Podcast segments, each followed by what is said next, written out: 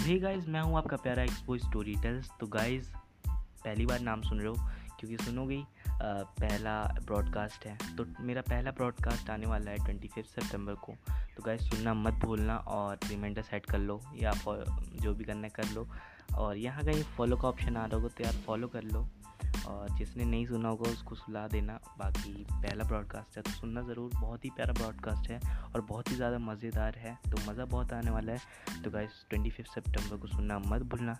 तो गाइस चलते हैं, तब तक ले बाय बाय।